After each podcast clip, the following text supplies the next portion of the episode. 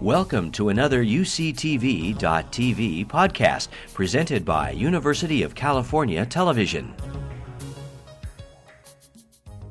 Earthquake. A certainty in California. In fact, a strong shaking event of about magnitude 6 is likely to happen every three years somewhere in California.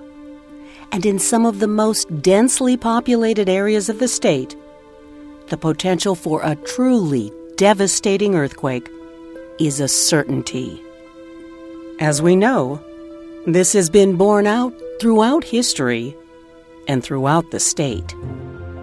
From the great earthquake of 1906 to Northridge, from Eureka to Long Beach, from Loma Prieta to Sylmar earthquakes have wreaked destruction on Californians' lives, livelihoods, and civic infrastructure, including some of our most critical and essential facilities hospitals. The 1971 Sylmar quake destroyed two hospitals and claimed over 50 lives. California responded, improving codes and standards making our hospitals safer. However, in 1994, the Northridge earthquake still had a devastating impact on hospitals, causing non structural damages that forced many of them out of operation just when they were needed most.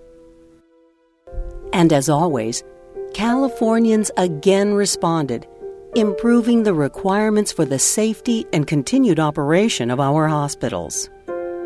With a devastating earthquake in our future, California has continued to improve requirements to ensure the safety and reliability of our hospitals.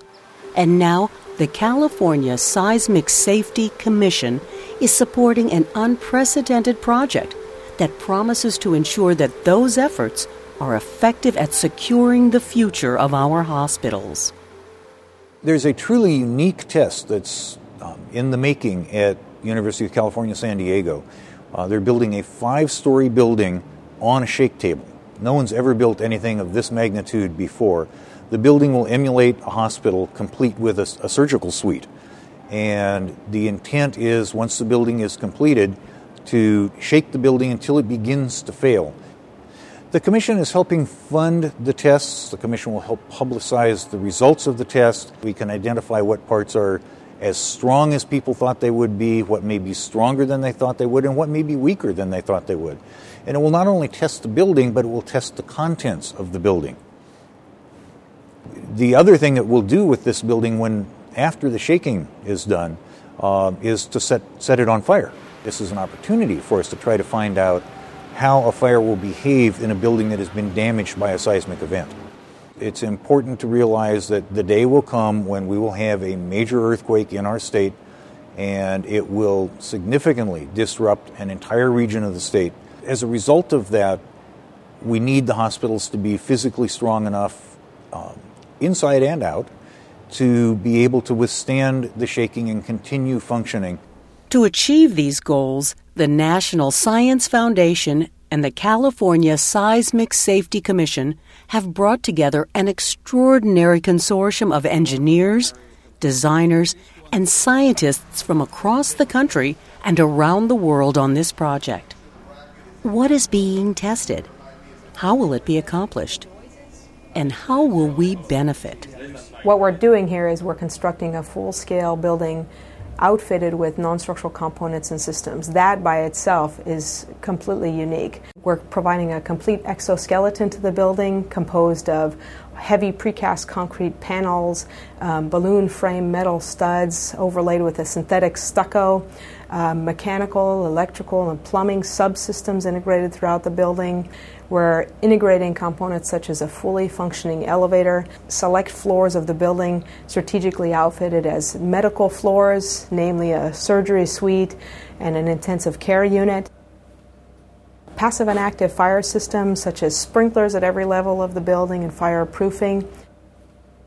This is completely unique compared to other building test programs. While this unprecedented program will test and compare different non structural strategies, it will also compare two types of buildings. First, by testing a building with devices called base isolators. First, we're isolating the building from the intense uh, shaking by placing large rubber bearings under the structure. After testing the building and its components with base isolators, they will be removed, and the building will be shaken with a fixed foundation, typical of many buildings in use today. Once the seismic shaking tests are complete, the project will perform another suite of never before conducted observations. This is the first time we've had the opportunity to test a building under fire loading after it has been seismically shaken. We're subjecting strategic locations to local burn tests. We're hoping to learn quite a bit from these tests in terms of not only the installation side, so that we design hangers and flexible joints correctly, but also in terms of looking at compartmentation and fire stop to see if there will actually be in place as expected following an earthquake. This entire project would not be possible without the unique capabilities of the high performance shake table at UC San Diego's Englekirk Structural Engineering Center. This huge mechanical table designed to recreate earthquake motions is the largest shake table in the Western Hemisphere. These tests can only be done here at UC San Diego. Here at the Englekirk Center, we have a unique facility. We are in outdoor condition. We have a very large shaking table, and we, we have no space restrictions. So here we can go uh, 100 feet or even taller than that. This building is about 80 feet tall, so we can build uh, buildings like the ones I have behind for this project. The table will recreate motions from some of the most powerful earthquakes ever recorded, carefully selected for their intense shaking characteristics. The ground motions uh, have been selected from uh, large earthquakes. We are using an earthquake from Chile, magnitude 8.8. We're also looking into a record from Peru, from a subduction earthquake. It's a magnitude 8 earthquake, very large.